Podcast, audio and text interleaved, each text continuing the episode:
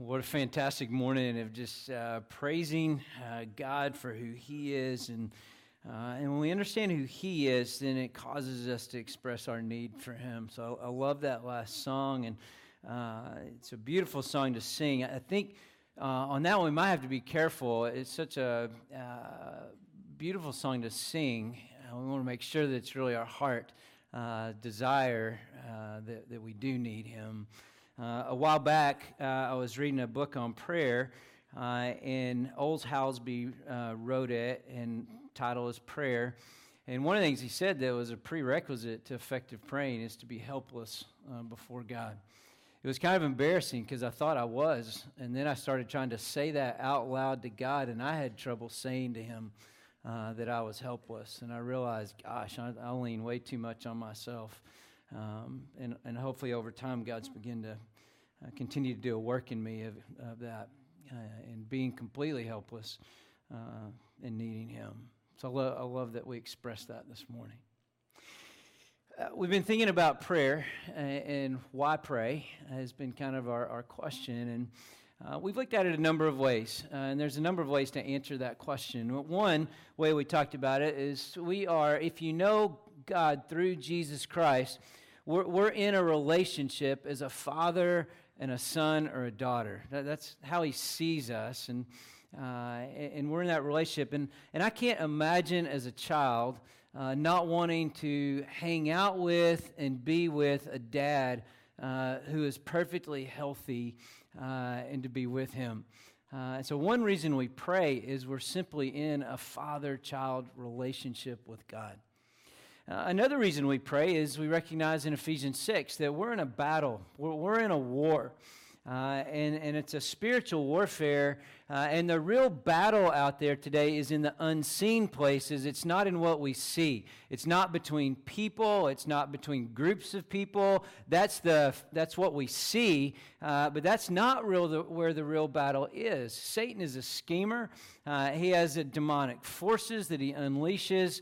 Uh, and our battle is in the unseen places in prayer. So, why pray? To get in on the battle, get in on the real fight where it really is, uh, so that people can be rescued out uh, from the darkness. Uh, and then another reason to pray that we've spoken of in the last few weeks is in Colossians 4. And there are people that are far away from God, uh, and we're praying that God would open doors so that we could actually make the gospel clear uh, so that they might respond to it. Uh, so, why pray? We're praying on behalf of those far away from God. We're praying on behalf of everyone because we're in this spiritual battle. Uh, and then we're praying because we are in a relationship with our Father uh, and we just want to be with Him. Uh, and, and I want us to, to answer uh, another question today in regard to prayer. and that is how, how, do we actually come to God asking Him for things? My, my hunch is that's our tendency is when things get a little out of sorts then we come asking or we have big decisions and we come asking. And so i want us to think about that a little bit in, uh, in prayer. Uh, and i've just kind of thought about this as life-giving prayer today. What, what is life-giving prayer when we think about uh, that kind of asking? Uh, and we're also answering uh, questions in our table for two devotionals uh, our website has been redesigned. If you had an opportunity or do have an opportunity, if you could go to our website, uh, there's a window on there that says Table for Two Devotionals. And if you were to click on that and subscribe, uh, we put out every week daily devotionals that go along with whatever someone is teaching on a given Sunday. This month, we've been answering questions of why pray. Uh, and those questions have come primarily from people who don't know Christ uh, and the kinds of questions that they would be asking. My guess is, from what I've been reading in those, a lot of us are asking the same kinds of questions. So that, that could be helpful for you as well. Well, if you turn your Bibles to John chapter 15, uh, we'll hang out in verses 1 through uh, uh, primarily 1 through 8, uh, but the whole passage for context is 1 through 17. Uh, and someone sent me a video on YouTube uh, that I think gives a pretty good descriptor of John 15. So I want us to watch that before we unpack the scripture so that you have a picture in your mind of the metaphor and the imagery that we'll talk about uh, in John 15.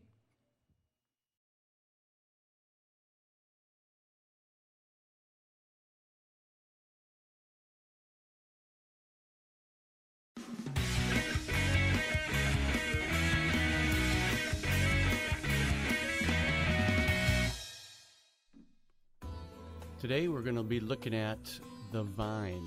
This is an image, a central image that Jesus uses in John 15. I really think it's the heart of the whole gospel. And so, um, the first thing I want to do is uh, I'm going to draw a picture of a hand. This picture represents God the Father, because really the vine is all about the Father, because Jesus said the Father is the vine dresser. And so we're going to put inside of the Father's fingers a seed and the Father plants this seed, which is the kingdom of God, into the soil. And then the sun comes out, and, and the rain gives the energy, and this vine grows. And then the Father sets guide wires up. You know, the Father is working all along the way to help this vine grow. Eventually, the vine grows, and the sun comes, and the rain comes, and blossoms come, and the fruit is born on the vine. Sometimes the Father has to prune and take off some branches, but here we have this picture of growth and vitality. And what we really have going on here in John 15 is this picture of the Trinity. We have the Father, and we have the Son, Jesus, who is the vine, which is really this picture of Israel. It's carryover from the Old Testament. But then we have the Spirit everywhere. The Spirit is the sun, the Spirit is the rain. As the rain falls down onto the vine, giving life and water and baptism, if you will, the Spirit soaks down into the roots and the spirit then becomes the actual sap that grows up through the vine and out through the branches and to the clusters of fruit. And really, what this is about is how disciples make fruit of the Spirit. And the, the, the sap comes out into the fruit, and it's really God's love. That's the purpose of the whole vine. It's really about making wine, the wine of God's love. Because what God the Father wants to do is He wants the whole world to know about God's love. And so we see we have the world over here that is looking at the vine, and the overflow of the vine is God's love, making the world happy with the love of God. That is the whole purpose, and that's the beauty of this. And so this is the overflow of the vine into the world. And that's the point of discipleship. So let's look at this thing about being a disciple. What how do we do this? How do we be in the vine? A lot of times we think that it's our job to produce the fruit of the Spirit, but that's not it at all. Our job is to focus on being connected to the Son, to the vine. Our relationship with Jesus is what it's all about. Because all throughout John 15, Jesus says, uh, two key words. He says, Remain in me, and I will remain in you. Abide in me, and I will abide in you. And all throughout John 15, uh, John 13 through 17, we have this indwelling of God. What the Greek word is the perichoresis. We have the Father indwelling the Son. We have the Father and the Spirit indwelling one another, and the Spirit indwelling the Son, and the Spirit which is flowing through all of it, and the Son indwelling and abiding in the disciples, which is the overflow of God's love as we indwell the world, and the Spirit indwells the world, and it's all flowing together. It's interconnected. It's what we call perichoretic power. It is the power of God's love in communion with the world. The end, but I do like the content in the middle uh, and the way it plays out. Hopefully, that gives you a picture. Uh, let's take a look now in John 15. And, and I want us to run through here two uh, main ideas that kind of interweave. The first uh, is abiding. Uh, that's one part we'll talk about. The other is fruit bearing and how these two kind of weave together and the way God uh, works and how this fits in with the way that we pray uh, when we come to Him uh, to ask. Just for the setting, so that you keep in mind what this is uh, the night before Jesus is to be crucified. Uh, and he's with his disciples gathered around, uh, and they are about to have what we call the Last Supper. so it's in this context that Jesus speaks these words. So it gives us an idea of what was top of mind for him uh, before, in just a few hours, he would be in the Garden of Gethsemane with his disciples, soon overtaken uh, by the religious leaders and the, the Roman soldiers. And then the next morning, uh, 9 to 3 uh, throughout the day, uh, he would hang on a cross uh, on our behalf. And, uh, and so it's that setting that we find ourselves here. And in John 15, he says, I'm the true vine, and my Father's the vine dresser. Uh, there are seven different I am statements uh, that Jesus makes about himself. It gives us a very good idea uh, of the identity of who he is. and if we just hung out on these seven I am statements, uh, we could feast uh, for a lifetime uh, on who Christ is. He said, I'm the bread of life. I, am the one that actually uh, nourishes you. He said, I'm the light of the world. You believe in me, and you'll come out of the darkness. Uh, he says, I'm the door. Uh, I'm the way into salvation. He says, I'm the good shepherd. Once you trust me for salvation, I'm the one who cares for you. Uh, in a context of suffering, he says, I'm the resurrection and the life. And no one, uh, and in that resurrection and the life, uh, no one will really die. You'll actually just move from this life to the next. And then he makes a statement that's bothersome to a number of people in our day, and I'm sure it has been throughout the ages. He said, I am the way, the truth, and the life. No one comes to the Father except through me. He didn't leave room for multiple truths. He just simply said, I am the truth. The truth is in the person of Jesus Christ. So with these seven I, the six I am statements, this is the seventh. And he says, I'm the true vine. He's contrasting himself to Israel, who was often described as the vine or the vineyard in Old Testament kind of metaphors.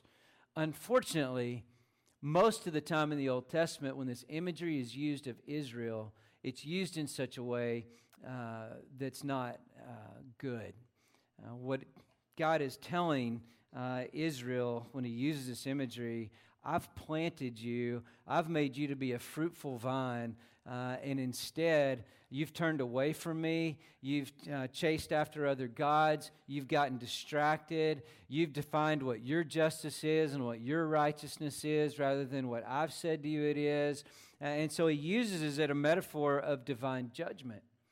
So Jesus is saying this. They would have understood that when he started talking. And he, he gives a contrast here and says, I'm the true vine. Uh, Israel is described as the vine, but I'm actually the true vine, uh, and I am uh, the one that is uh, in uh, complete attachment uh, with God the Father, and, and I'm the one that produces good fruit, and you'll produce good fruit when you're attached to me. And he says, The Father's the vine dresser. I mean, he's the gardener. And I loved the picture in the video at the initial part of it, the idea of God's hand reaching down. Uh, and he's the one that plants the seed, and he's the one that actually does the work uh, in the lives of people. That's the imagery we get. In verse 2, every branch in me that, that does not bear fruit, he takes away. And every branch that bears fruit, he prunes it so that it may bear more fruit. So every branch in me that bears that does not bear fruit takes it away. Now, I think most of us understand that concept with uh, bushes or with flowers or with trees. Uh, there's a point where uh, they need to be pruned and need to be cut back. There are also dead branches that fall off, and those just need to be taken away. So, so what is he saying when he says that? He says, okay, there are those who uh, are uh, ones that don't bear fruit, branches that don't bear fruit, and those get taken away.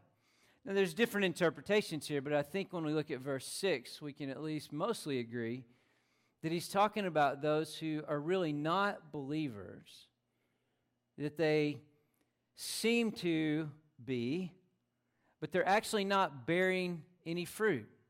There's nothing uh, that is coming out of them that's fruitful that looks like Christ, that looks like the things of God. They get taken away. In the context in verse 6, meaning they get taken away to an eternal destruction apart from God Himself. But on the other hand, those who are true believers that are attached to the vine, who Jesus is the true vine, that true believers actually get pruned meaning there is discipline that the Lord does. In Hebrews chapter 12, uh, the Lord disciplines those whom he loves. Uh, and he does that so that there's actually room for more growth. The reason something gets pruned is to get the bad out of the way, the dead out of the way, so there's room for more fruitful things to grow there. And he does that in our lives. He has to prune us and discipline us. I, I don't know uh, what your weeks look like, but I had a week where it seemed like most every conversation I was in, uh, a text thing that, that I was a part of, it just seemed like in each of those, I was looking in a mirror uh, and God was showing me all my weaknesses and all my flaws. Now, if I had a conversation with you, don't take that personal. It was God doing his work in me through you. And I just felt like, uh, just by Thursday, I was just so dis, dis, in really, uh, I was just kind of really down. I, I couldn't figure out why God was doing this with me. There are things I've confessed? There are things that I've, I believe I've received forgiveness for. There's, uh, and yet I just got them all at me at once. Every area where I'm weak in the way I do relationships, that just came flying out at me. And by Friday, we're just kind of, I just kept asking the Lord, I don't understand why all this all at once in about a two or three day period. And this probably isn't profound, it was for me. And I, and I, I think what he's saying to me is make sure you realize that you're not strong in these spots, and I can be the strength for you in them as you lean on me. And that was a good reminder. And apparently, I'm getting a little out of whack in my relationships and what I think about them uh, for God to just kind of bring me back in, uh, in the way that He did that this week. I'm grateful that He loves me enough uh, to correct me, draw me back, and then I hope that actually gives room for more fruitful relationships uh, from here forward. And I'm sure uh, the pruning is not finished. In verse 3, you're already clean because of the word which I've spoken to you. And uh, you're clean because you've taken hold of the teachings of Jesus and, uh, and what he said. He's saying directly to his disciples. And then verses 4 and 5, he says, Abide in me and, and I in you, as the branch cannot bear fruit of itself unless it abides in the vine, so neither can you unless you abide in me. I'm the vine, you're the branches. He who abides in me and I in him, he bears much fruit, for apart from me, you can do nothing. Now, Jesus repeats himself in verse 4 and 5. He adds a little bit to it in verse 5. Uh, but Jesus is an uh, excellent teacher. Uh, he's the supreme teacher. We can learn from him. Repetition is good. That's good teaching. He's saying, Look, uh, apart from me, you won't be able to do anything. But abide in me, that word abide means to remain. We saw that little video. Remain in me, stay attached to me. And then I and you. I'm attached to you. We're connected to each other. Now, the imagery here is we're the branches, he's the vine. Now, I think we know if I were to hold up a, a, dead branch here, I could hold that up and say, not one of us in the room would think that we could bear any good fruit uh, or anything will come off that dead branch. It's detached. So nothing, nothing good will come off of that. But if we're attached into the vine, into Christ Himself, then good things start to bear out because the Holy Spirit is the one within us producing that good fruit. Now, is it reality that we can do nothing? Like when I say that, you probably you could think to yourself, well, you should see my work production. I mean, we're, we're killing it at work. Uh, you ought to see my kids playing ball. They're crushing it. Matter of fact, I'm their coach. Uh, it could be anything you look at and say, gosh, this is really going well. So I don't think Jesus is saying you can't do anything. What he is saying is you can't do anything that has eternal significance or value that's going to last apart from me. You can do great in your work. You can do great in your academics. You can do great in your extracurricular things. You can do great in your family. But if you do that apart from Him, it has no lasting value. But attached to the vine, it does. It bears out really good fruit when we're attached to the vine. So, how do we attach in? Jesus tells a parable early in his ministry about the sower and the seed. And I thought that was a great picture of that hand. Uh, that, so just a, an idea of God uh, planting the seed in the soil. God is the one who prepares the soil. And we're, we're always praying and asking God that He would prepare the soil, that the Holy Spirit would do a work in the heart of a person so that the seed can be received. Because oftentimes the seed is planted, but it's not received. Yeah, Jesus in that story, he says, Hey, look, the seed, one seed falls on hard ground. And he said, and the birds actually come and get hold of it because it doesn't get into the soil. They can't receive it. I did youth ministry for 12 years prior to the time we started the church. And, uh, and I, I, led many events that were uh, hundreds of students coming and partnering with other churches and doing that. And, and free pizza gets them every time. And, uh, and, and candidly looking back, it's a little scary to me. It was scary to me while we were doing it.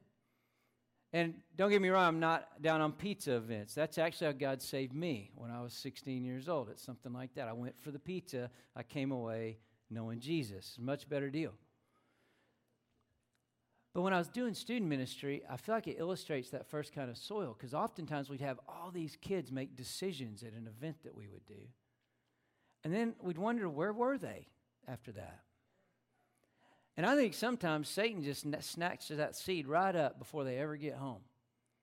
And if not then, by the time they get to their friends the next day, I think he's got it and he's ripped it away. I think that's that first soil. There's a second soil that it falls into, and it's a little better, but it's uh, it, it's rocky, uh, and it uh, this is the person Jesus says it falls in there, um, and uh, it's trying to work its way out. There's a lot of joy at first, uh, but then after that, uh, persecution comes. Uh, wait a minute, you mean this cost me something to follow Jesus? You mean a friend might not like it because I'm no longer rolling with the way they're doing life? I've changed the way I'm doing life. Uh, you, wait a minute, people are coming at me left and right. I didn't see that coming. I'm out.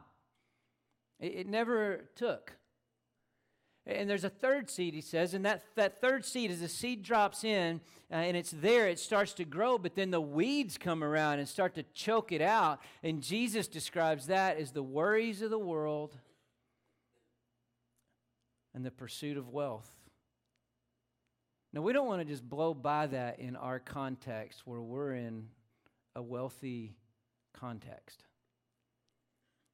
Because those weeds can so easily choke out the joy and the life of following Jesus. But there's a fourth soil and, and, that soil is what we're talking about here when we're abiding in Him. And it, it gets in there. It's good soil. It's tilled up. The Spirit's done the work in the heart. And by the time we get there and, and just talk about the gospel with someone, uh, it's implanted in there. Uh, and then it starts to take root. And as it takes root, then it's growing stronger roots. And then things start to come above ground. And you start to see a life that looks like Jesus. That's what it is to abide in Him. And then we start bearing out the kind of fruit that would be Christ like. So I guess my question that I could at least ask us today is uh, Did the seed land on good soil in your heart? So that you're, you're in Him now, Christ is in you, you're in Christ, and you're firmly rooted. Now, we're all at different places in our growth and how that looks, but, but, but is the seed implanted, rooted, starting to grow? And to produce the things that look like Jesus. Now, we get easily distracted. Uh, and so, how do we continue to abide in Him once we've received Him? How do we concentrate on Him? Keep our eyes fixed on Him. We do that in Hebrews 12 1 and 2 uh, by not getting entangled in sin, nor letting uh, the burdens or weight or hindrances of the world to weigh us down. God has given us a way to unhinge from those. We can just give them back to Him, those things that are burdens. He invites us to do that. But we get entangled in our sin and we get entangled in, uh, in, in the, the burdens of the world. But, but the Hebrew writer says the way that we run the race well is to fix our eyes on Jesus. We keep our eyes on Him. See, we're, we're, talking about Jesus this morning. We've, we've sung about Jesus. We've baptized in the name of the Father, the Son, and the Holy Spirit. The Son is Jesus. We're talking about Jesus, a fixation with Jesus, a gazing on the beauty of Jesus, a, a, a trusting in Jesus, a looking and cherishing of Jesus. Part of how we do that, the way we abide in Him, is to remain in His Word that He's made known to us. And it's not just that we know the word, but Psalm 1 2, that we delight in it. Elisa picked up, my wife, she picked up a book for us uh, a couple of months ago, and, uh, and the book is called Cherish. And, and I've been reading that book, and, and the author draws an interesting conclusion uh, to start the premise of the book. And, and he draws a distinction between the word love and cherish. Now, okay, this is interesting. I wonder where we're headed with this. The, the word love means to sacrifice, it's to meet needs. And, uh, and, and we can do that well with each other in our marriages, he says. But why is it that in our vows we say we're going to cherish the other one for the rest of our days, and we don't talk about cherish anymore? We talk about love, we don't talk about cherish. To cherish means to actually delight in, to take pleasure in, to want to showcase, to notice, to honor. Do we cherish our spouses? Or we take pleasure in their pleasure? And can't wait to talk about them and to be attentive to them because it's a pleasure. That's different. But I say that to say it's the same with God's Word. Do we treasure it, cherish it, want to showcase it, notice it, honor Jesus? In it. You see, God's word, it, it's God speaking to us. And so we, we cherish and we honor Jesus? Do we read God's word and it causes us to, to have an awe of him? And I want to, I can't wait to tell you about him. You, you've got to see this about who Jesus is. And the more we know who Jesus we cherish that, then our, our connection with him and our attachment to him, uh, we're connected in there. But the way we stay abiding is to cherish him and to dwell on him. We think on his characteristics of who he is. And I think about God and I'm just dwelling on that he's a God who's wise and he's trustworthy and he's a God of justice and righteousness. And I'm, I'm leaning into the way that the Father, Son, and the Spirit honor one another and love one another and glory one another and, and how I've been invited into that as his child, that, that I'm, I'm in that mix with him. I'm catching uh, the overflow of that relationship, that I'm thinking on God and his compassion and his mercy towards me and, uh, and his goodness and his sovereignty and his providence. So when I think about God, I know even when things go bad and I think, my goodness, God, you take bad things and you turn them into good things. I don't know how you do that, but I love that about you. And I can be be confident today because I know you do that. You just, just cherish and treasure Him. We abide in Him as we rehearse in our minds again and again what He did on the cross and the empty tomb and the life that He brings. Well, let me do it a different way. I know not everybody's a sports fan. I get it. I've got an analogy for you too, but I'm going to start with sports. Kansas City Chiefs this afternoon will play the Buffalo Bills, divisional round of the NFL playoffs. Andy Reid is the coach of the Kansas City Chiefs. This week I was reading an article talking about different coaching trees in the NFL. And there are a number of head coaches and then coordinators and people that are in significant places all over the country that have been in Andy Reid's coaching tree. They're highly successful. He's an innovator. He's a brilliant offensive mind. He's been a great coach for years. Can you imagine when you're a coach and the, the high school coaches and college coaches and NFL coaches, they work uh, an unbelievable amount of hours. They're together with their staffs. Can you imagine if your thing uh, is being a head football coach and you get to hang out with Andy Reid for a year or two years or three years on his staff or more years, and you're spending hours with that man and you're understanding how he thinks, you're hanging out with him, you're watching how he leads a team, you're watching how he puts a game plan together, you're watching how he adjusts that game plan, you're, you're in his mind when he thinks about the kind of player he's after after. And then as a coach, these coaches that are in his tree, they look like him. They don't even have to think about it. They've spent so much time with him that things that he taught them, just being with them, they just come out of them. That's what happens when we stay attached to Jesus. The more with me, it just, the conformity to Christ just starts to come out of us. We're not trying harder. We're attached. And the life of Christ starts to flow through. Let me put it in another realm. Let's put it in academic realm. For some, in college, your master's work, your PhD, there was a professor you attached onto and you took everything you could, even if you didn't want that particular class, you took it because of them. You just wanted to be with that, that teacher, that professor. And that shaped your academia. And if you think about it, you find yourself doing the same things that that prof did because you had attached yourself in, remained there. Let's go into the artistic realm. You find that dancer, or you find that instrument that someone plays, or you find that singer and you say, I want to be like them. I want to learn from them. And you go and you attach in. And then you start to play like them or dance like them. It's the same in being like Christ. When I was 16 years old, my youth minister, Becky Castle, I saw her and I saw what she did with others, and I went and asked her if I could attach in. I didn't say it that way, but I said, Hey, would you disciple me? Because I didn't know anything about God's word or what to do.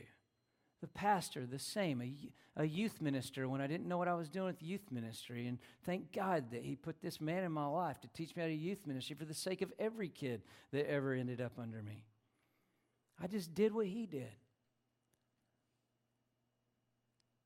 That's the abiding idea. And, and, that's the main idea here. It's always the main idea. It's not try harder, it's abide more. It's deeply connect more. Because the more I'm with Jesus, the more it's His life that starts to pour through me. I had real anger issues when I was in high school and college, especially on the sports field. And, and one day I looked up and I wasn't as angry anymore. And it wasn't because I tried not to be angry, it was because I was growing in my relationship with Jesus and He started to push that out more. And instead, a calm came up. That came from Him. And yes, there are tools that can be helpful, but I wonder if we need to look at the attachment part first.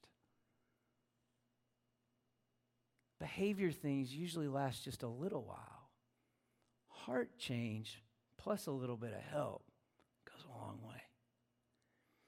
Well, that's what it is to abide. In verse 6, we see the picture if anyone doesn't abide in me, he's thrown away as a branch and dries up. They gather them, cast them into the fire, and they're burned. Just in the middle of this, he says, Look, if you're not attached to me, then here's this eternal destruction that's coming. So we're either attached and we have life, we're life giving, or we're detached and we're death giving. That's the way I would frame this first section that if we're attached to Christ, we'll be life giving people. They'll get swept up in around us as we're attached to Christ. If we're not attached to Christ, we'll be death giving people. There, there won't be life around us, it won't overflow. Instead, you'll walk away whipped and wonder if you ever want to be around that person again. But there's life in Jesus. In verse 7 and 8, you see, I thought we were talking about prayer today. We are, uh, and that's the absolute crucial piece to it. Verse 7 If you abide in me and my words abide in you, ask whatever you wish and it'll be done for you. All right, here we go. So if I abide in Christ, I stay attached and connected to Him, then His words abide in me. That's why we've been talking about praying Scripture. We're praying His words. We want His words to be attached to us and to flow out of us. We can't miss when we pray, praying God's Word. If you abide in me and my words abide in you, Jesus said, now ask whatever you wish and it'll be done for you. There's a qualifier. And I wonder how often we come to God asking without first abiding. Can you imagine, for those who understand football, those coaches going up to Andy Reid and saying, Hey, what do you think about running the wishbone this week? That's a whole running attack. You'd only ask that question probably once because we throw the ball. Yes, there's a running game, but the wishbone, that is what it is. They're not understanding Andy Reid if they're wanting to do that.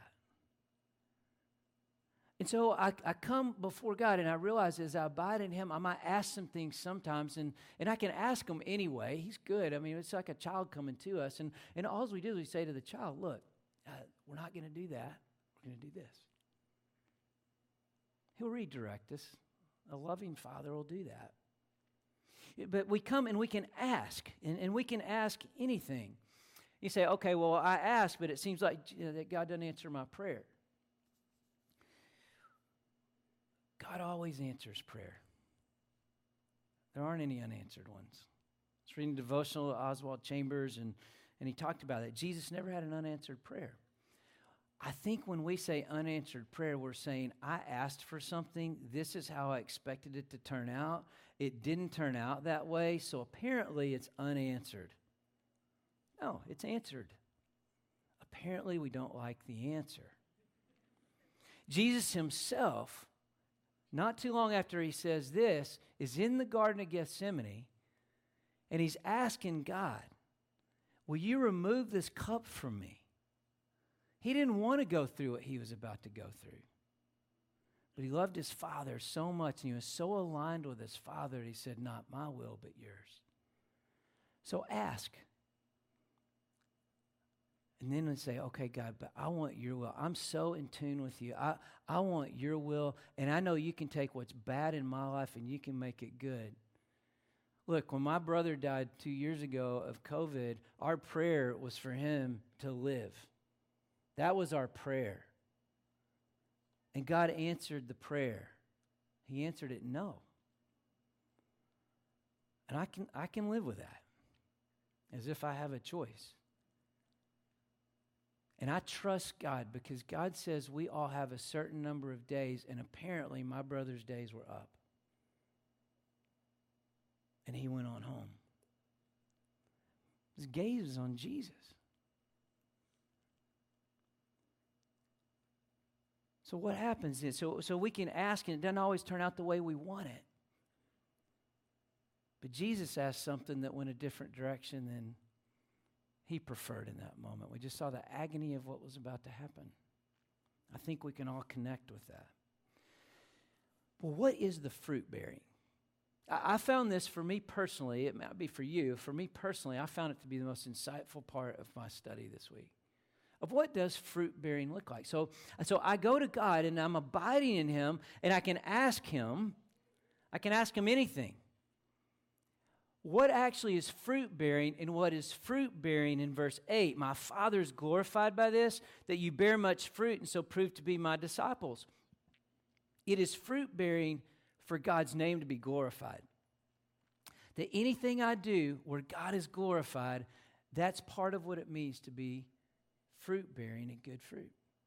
So is that the, my heart's desire that, that I would be fruit bearing and glorifying to God? And that's actually how we prove to be disciples in the fruit that we bear out. Now, I've talked to people over the years, and they prefer to keep their faith private. I've never understood that.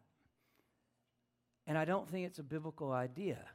Matter of fact, I don't think that. I'm somewhat confident it's not. Because we saw the picture up there the roots under the ground, and then up comes the vine. Out of the vine comes the branch, and off the branch comes the fruit, and we saw it. You can't miss it. Jesus said, Let your light shine before men in such a way that they may see your good works and glorify your Father. Let them see it. But not so we can be honored, so God can be glorified. So fruit bearing is that good works, good works, is glory to God. And then here's the insightful part for me in verses 9 through 11.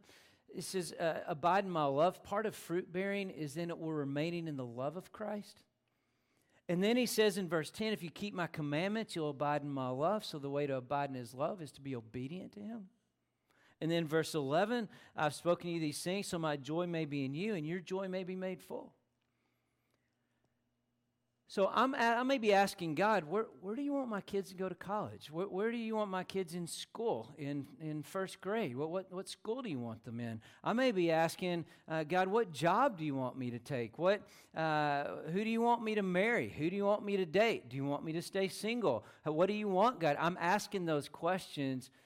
And really, the fruit, I mean, I, I would like to know those answers. The bigger question is on the other side of that, whatever the answer is practically, is my love for God increasing? Is my obedience to Him growing? And is the joy of Christ springing up more so than ever before? It's not about the direct answer to the question, it's about God's love, our obedience, and the joy of Christ flowing. Is that what is happening? That's good fruit. And that's evidence that we're connected and attached to Jesus Himself.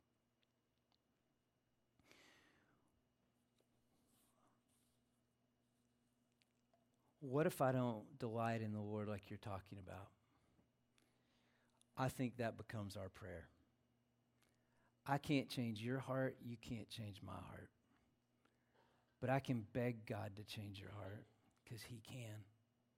And I can beg God to change my heart, and He can. That may be as much as we pray. And I think that's a fantastic prayer. If our hearts are kind of in that place and we are attached to Him, then what do we do with that? I've been so encouraged over the last uh, few weeks of people who have ventured out to pray scripture. You've done it in life groups. And I'll just say to you now that if you haven't tried that yet in your life group, will you this week? Take some time, pray scripture. Let all the people in your group pray that same scripture. Uh, one group said they were surprised. Their whole time ended up almost being just praying the scripture. Uh, it is life giving when we're praying Jesus' word. If you abide in me and my words abide in you, ask. It's amazing what we start asking when we're connected to God's Word. I'm encouraging families. I've been on the guys, and I'll continue to be because I believe God has placed us to be spiritual leaders in our home and, uh, and to be the protectors and providers in our home. And, and, and I'm, I'm, hopefully modeling and giving you ways to pray over your home uh, and to pray uh, in your life groups. It's the greatest place uh, that we can protect in this day. I want to invite you to come this Friday night, 7 o'clock. It's our last night in January, our prayer and praise time. Uh, our students led us uh, this last Friday night. It was the most joyful, contagious night uh, that I could possibly imagine. There's about 175 of us gathered in here just to pray and to praise. And, uh, and we prayed scripture and we hung out uh, in that. So let me invite you to be a part of that so we continue to uh, learn how God would like us to do this. All right. This is how I'd like to wrap it up for my part. I want to pray the scripture uh, over someone. Now, I failed uh, in this service to ask someone uh, ahead of time. So, Thane and Shannon, y'all good? Perfect. Thank you. Uh, I had a hunch they would be, uh, so I was trying to be careful here. I don't want to embarrass anybody this, this is how I pray scripture for people. And you don't have to do it exactly how I do it. This is a way. You could just take God's word and just read it over them and let that be your prayer. Um, but, but I want to pray for, for Thane and for Shannon, and um, I think they're already a beautiful picture of this, and uh, so let me pray for them. And then I'm going to ask you to quietly pray this for someone else after I pray for them, okay? So, Father, I pray for Thane and for Shannon. I just am so grateful for them. And, and God, they're such a great picture of what we've described here. Uh, but Lord, I pray today that they would just be encouraged to uh, lean into you as the true vine. And God, that you would give them sustenance uh, through your spirit. Uh, and God, I thank you that they don't have to worry about uh, being taken away or removed uh, because uh, they are branches that are bearing much fruit. And but God, I do pray that you would discipline them uh, when necessary and that you would prune away those things that need to be pruned away so that they might bear more fruit in their lives and be all the more uh, productive in the work you're doing through them. Thank you, God, that they're clean because of your word. And, God, I pray that today that they would abide in you, they'd remain in you, stay connected, attached to you, and thank you that you're doing that in them. Uh, and then, God, through that, uh, I pray that they just be about great things all day. Uh, and that apart from you, they can't do anything. So I pray, Father, leaning into you, attached to you, that they'd be able to do things today in their marriage, with their kids, with their life group, the places they serve, wherever they go. Uh, God, that whatever they do would have eternal value. Thank you, Father, and I pray that you'd put them in the paths of people who are not abiding in you, uh, so that they can uh, be that love of Christ around them, and so that there'll be fewer and fewer branches that dry up and have to be thrown away in the end. God, I pray they would abide in you, and I pray your word would richly abide in them, and that they would cherish it and treasure it, memorize it, meditate on it, think on it, that it would have command of them, that they would be so in line with you that they'd ask whatever they wished, and then it would be done for them because they're so in line with you as Father. I pray, God, that you would cause fruit to bear out in their lives. They not try hard today, but, but they would attach well. And Father, that you'd be glorified uh, in them as they bear out much fruit, and that they would prove to be your disciples as they see that fruit coming out. I pray, God, they would abide in your love today and rest in it, that they'd be obedient to your commands, not as a burden, but out of a love for you. And then, God, I pray your joy would just spring up uh, in and through them. And so I thank you for that and pray in Jesus' name.